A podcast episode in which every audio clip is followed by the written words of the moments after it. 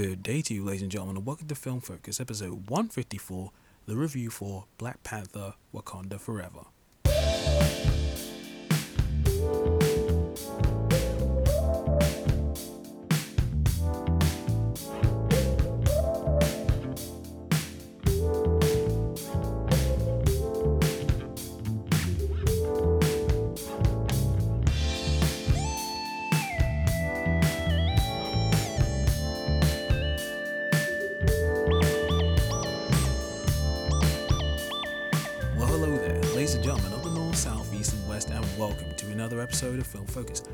Host, the Hypersonic 55, and I'm glad that you decided to join me once again for some film related discussion.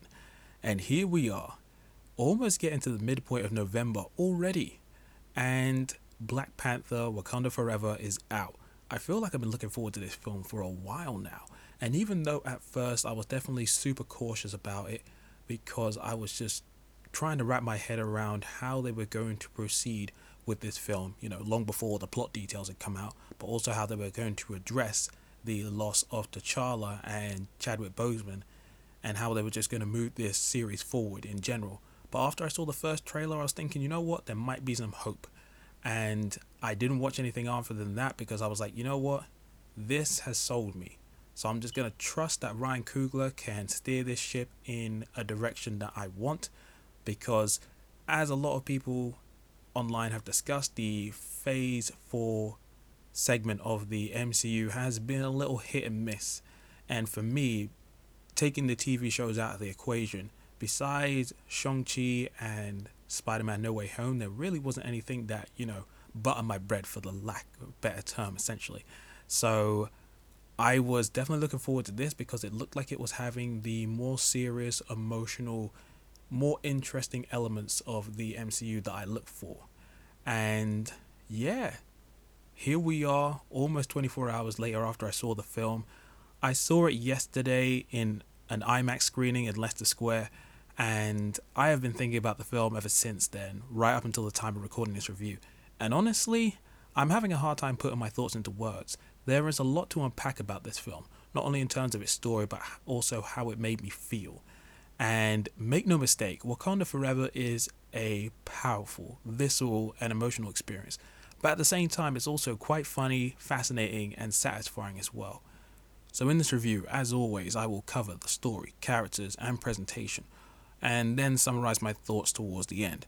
And don't worry, there's not going to be any spoilers here. I'm going to be very careful about my choice of words because there are certain reveals in this film that are so cool and surprising that you need to see with fresh eyes and, you know, not be spoiled about. Now, annoyingly, Marvel have started doing that thing where they release certain TV spots that have very specific information in there. But if you want to be, you know, is it clean going in, then, you know, just avoid all footage at all costs. And don't worry, you can listen to this because I'm not going to go into any specific details about anything. I'm going to talk about this as cleanly as possible. So, without further ado, let's jump in. Alright, and now it's time to talk about the plot, and it can be summed up as the following Queen Ramonda, Shuri, M'Baku, Okoye, and Adora Milaje fight to protect the kingdom of Wakanda from intervening world powers in the wake of T'Challa's death. However, as they try to navigate the next chapter, the heroes face a new potential threat in the form of Namor, a sea dwelling individual with a legion of superpowered individuals who could cause chaos for not only Wakanda but the world and that is a way for me to summarize the plot without going into the area of spoilers. Now, this plot ended up being very different and not what I was expecting. Now, granted, I only watched the first trailer, so I only had a rough idea of what was going on, but I didn't know what the overall narrative was going to be. But suffice to say, I was very entertained and, you know, was it surprised by the direction that this film chose.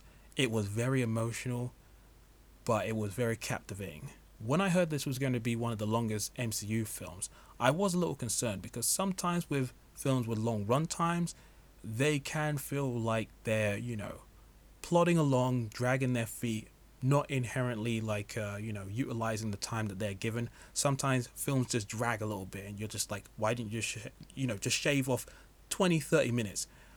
But that thankfully wasn't the case with this film everything that happened felt like it had purpose for being there and it pushed the plot and characters forward. there wasn't any baggage or elements that felt like they were filler or shoehorned in. And that was very impressive considering how many things that this plot had to juggle when addressing the death of T'Challa, the transition of power in the royal family, Wakanda's place in the world as a whole, and the introduction of Namor and his Sea People, and introducing Ironheart as well. And I was completely engaged with the story and its themes relating to love, loss, grief, family, and trust. And I really enjoyed how this film, you know, explored trauma and grief and how the main characters chose to navigate through it. Straight from the beginning, this film hooks you with its plot, and then you're taken on this emotional roller coaster of highs and lows. That being said, there are a lot of really good moments of levity and humor, and it's that kind of humor that you've come to expect from the MCU. And for the most part, the humor is on point. There was certain moments where I thought, yeah, the humor is just isn't doing it for me, but for the most part, when the humor hits, it hits very well. And thankfully, it's used appropriately unlike certain other Marvel films that's come out in the past. And I was also very happy with how this film expanded and enhanced the MCU with its introduction of certain characters and locations. But what really worked for me was how they felt like a natural connection to this cinematic universe. And it all just slots and it makes you want to look back at what's come before, but also what's coming ahead in the MCU's future. And finally, I think they did a good job of balancing what needed to be said about this new plot and its themes while also paying tribute to Chadwick Boseman in thoughtful and wonderful ways. I can't say what they are, but when you see them, ooh, I didn't cry, but I was so close. As it was said in the film Sing Street, I was happy sad the entire time. Alright, and now it's time to talk about the cast, and I think they were all bloody brilliant. The performances across the board were stellar, and I just really enjoyed the intensity, the rawness, and the realism that the actors brought to their roles. Some of this stuff was incredible, but also there were some comedic performances which were just so impressive, so good that it kept me like you know, is it in a good mood the entire time it was happening. So let's start with Letitia Wright as Shuri. Now, Shuri, I've liked her as a character since she was introduced, but I wasn't sure how she was going to step into the spotlight a lot more, considering like the transition of power. And I thought Wright did a really good job. It was interesting to see so much more of this character than we've seen before and see how she not only deals with the loss of her brother, but also how she chooses to look at certain situations. And you see how she is very different from the other individuals in Wakanda when it comes to doing things, having a different mindset, and being open to certain things that other people aren't. And her journey throughout this film was pretty fascinating to watch. Very engaging, very good, and Wright did a really good job. I was quite impressed. And then you have Lupita Nyong'o who returns as Nakia. She was pretty interesting as well. I liked her in Black Panther, and seeing her in this film, she had a pretty interesting role to play. It was cool how we got to see some more of her skills and get to learn more about what she did outside of Wakanda and uh, just learn about like certain things that we didn't know about her before. But yeah, Nyong'o as usual, stunning woman, great performance, no complaints over here. And then we have the fabulous Danai Gurira as Okoye, one of my favorite people in the MCU since her debut in Black Panther number one. Since then, she had some really great appearances in Avengers Infinity War and Endgame, and in this film, she returns and she is just as cool, cold, badass as ever, having some really great fight scenes, but also we get to learn a little bit more about her. She gets to be a little bit more playful. We get to see certain sides of her personality that we haven't seen before, and the comedic chops in this woman is great. She has some really, really fun moments in here. But it's just nice to see more of her have screen time. She has some wonderful interactions with a lot of the different cast members, new and old. And Gurira, she's she's just wonderful. I, I can't say anything more than that. She's great. And then, oh my god, my dude, Winston Duke as M'Baku, literally the MVP of Black Panther. He comes back and he is just incredible. His first appearance, amazing. And from there, he has this wonderful balance of being still the humorous, tough, gruff, badass kind of dude, but he's also he also has certain moments as well to be introspective, to be a little bit more calm, to uh, you know interact with people on a more personal and dramatic level. And Winston Duke, he has such a great ability to be you know is it super funny, but also be you know is it very stern and engaging. And Duke did a really good job in this film. And uh, Florence Kasumba as Ayo.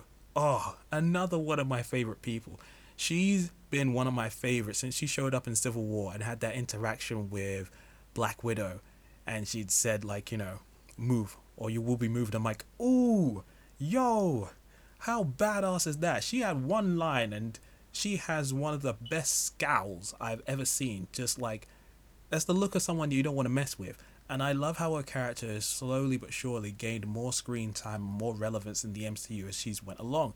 From Civil War to Black Panther to I think she was Infinity War briefly as well. And then showed up in Falcon Winter Soldier and in this film as well. She was great. We got to see just a bit more of her than we did before and learn a bit more about her character. She was great. And then you have my favorite new character in the form of Tenoch Huerta, who plays Namor. I hope I said that name correctly.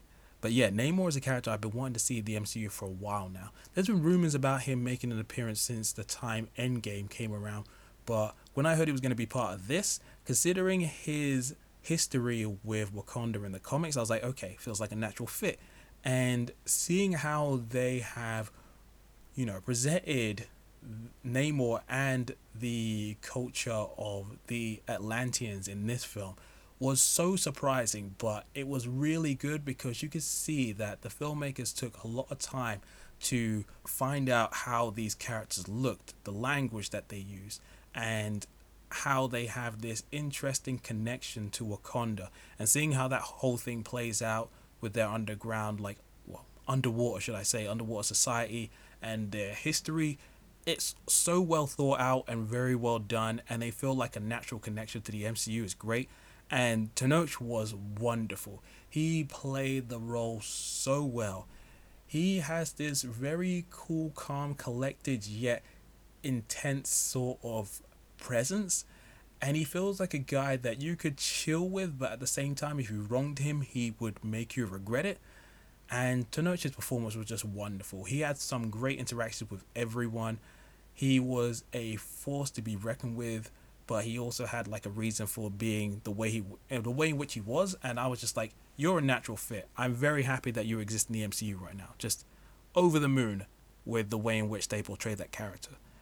And then you have Dominique Thorne as Riri Williams, aka Ironheart. Now, I have been meaning to read the Ironheart comics for a while now, but because my comic book list is so big, I just never got around to it. But when I heard she was going to be debuting in the MCU, I was very curious as to how they were going to insert her in, considering that Namor and the Atlanteans is already a good chunk of stuff to handle, and then considering the plot that they have to deal with with the passing of T'Challa and like how Wakanda has to move forward from that. That's a lot of movie to deal with. But they found a way to make Riri seem pretty cool, relevant to the plot, and she had some great interactions with like some of the other characters. And this feels like a good debut for a character. I'm very happy with what they've done. She feels again like a natural fit. She's this really smart, sneaky, interesting individual who I can't wait to see what kind of interaction she has with some of the other MCU characters going ahead because, like, ooh, there's so many things I would like to say, but I cannot say. But they've set up some interesting things in this movie, and I'm quite pleased. And then you have Martin Freeman as Everett Ross. I've liked this guy since he showed up in Civil War, and his subsequent appearance in Black Panther was even better. And in this film, he definitely has a role to play. It feels a little smaller than what he did in the last film, but he is still relevant. He's still just as fun as ever. His introduction made me smile so much, and his interaction with certain individuals was pretty good as well. And finally, finally, finally, I cannot talk about this film without talking about my favorite woman, Angela Bassett as Queen Ramonda. Oh, Bassett bloody killed it. She's been a bad man since the dawn of time. Every time I've seen her in a movie or a TV show, she's always putting in 100%. And I've loved her in this role. And to see her just flex those acting chops on everybody, she was a standout, man. Her performances were magnetic, charismatic, truly capturing the screen. Like when she's there, your eyes are focused. And just the way in which she, uh, you know, deals with her grief, commands the screen when she's talking about like you know important things that happen in the movie. She's just fantastic. Bassett killed it. I was absolutely floored by her performance. Very, very good. And now we move on to the presentation, which I thought was pretty solid. Visually, this film was handled well. Much like the first film, there is a good balance between the more realistic combat that happens between human characters to the more larger than life action sequences. And compared to the first film, Wakanda Forever definitely amps things up with new locations, larger scale action sequences where you can definitely feel the scale of uh, the way in which these things are shot and like the sort of expansive nature of like especially the exterior locations that these massive fight sequences take place on. And then you also have the new superpowered individuals, which leads to seeing some new and interesting things that we haven't seen done before. And I really enjoyed seeing the weapon based combat between some of the humans and some other superpowered individuals. They were very nicely choreographed and, you know, they had some good editing and the choices locations and even the time of day added to the uh, the fights that were done in that kind of way. But then you have these crazy action sequences, which Black Panther towards the end of that film definitely had some large scale stuff, but this film goes a bit crazy with that stuff. It leads to some really fun sequences that happen on land, in the air, near the ocean, and some of that stuff is just incredible to watch, especially on an IMAX screen. Whoa, man, some of that stuff was crazy. And with the introduction of Namor and the Atlanteans and their abilities, it just adds something new in terms of how they use their powers with the water and some of the sea creatures. Ooh, gosh. I was like, I'm really enjoying this. I'm just curious as to how these people came up with these action sequences.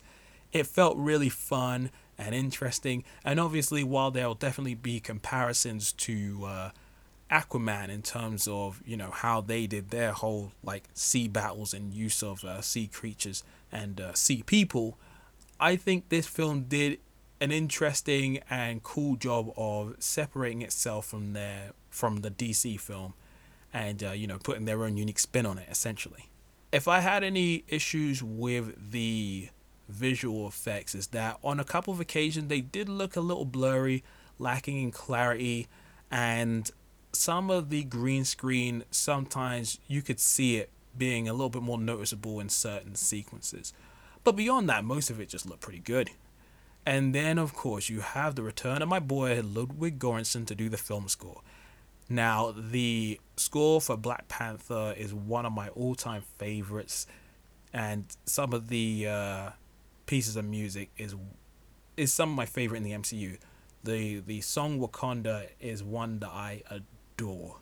So when I heard he was coming back for this film score, I was sure he was gonna kill it. And the score for this film is good.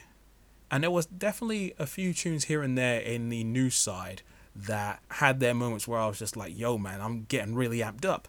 But overall I do feel like it was a step down from the previous one. I think it was just a different direction considering the subject matter of this film, that it wouldn't be able to reach the same kind of heights. And yeah, I mean, I don't want to say like you know, I don't want to put the score down too badly because the thing is, it was actually pretty solid. It amped up the scenes that they were used in, you know, the music was used in, and the reuse of some of the songs from the previous film definitely worked. Uh, it was just that, yeah, as an overall thing, it was good, just not as good as like the last Black Panther film.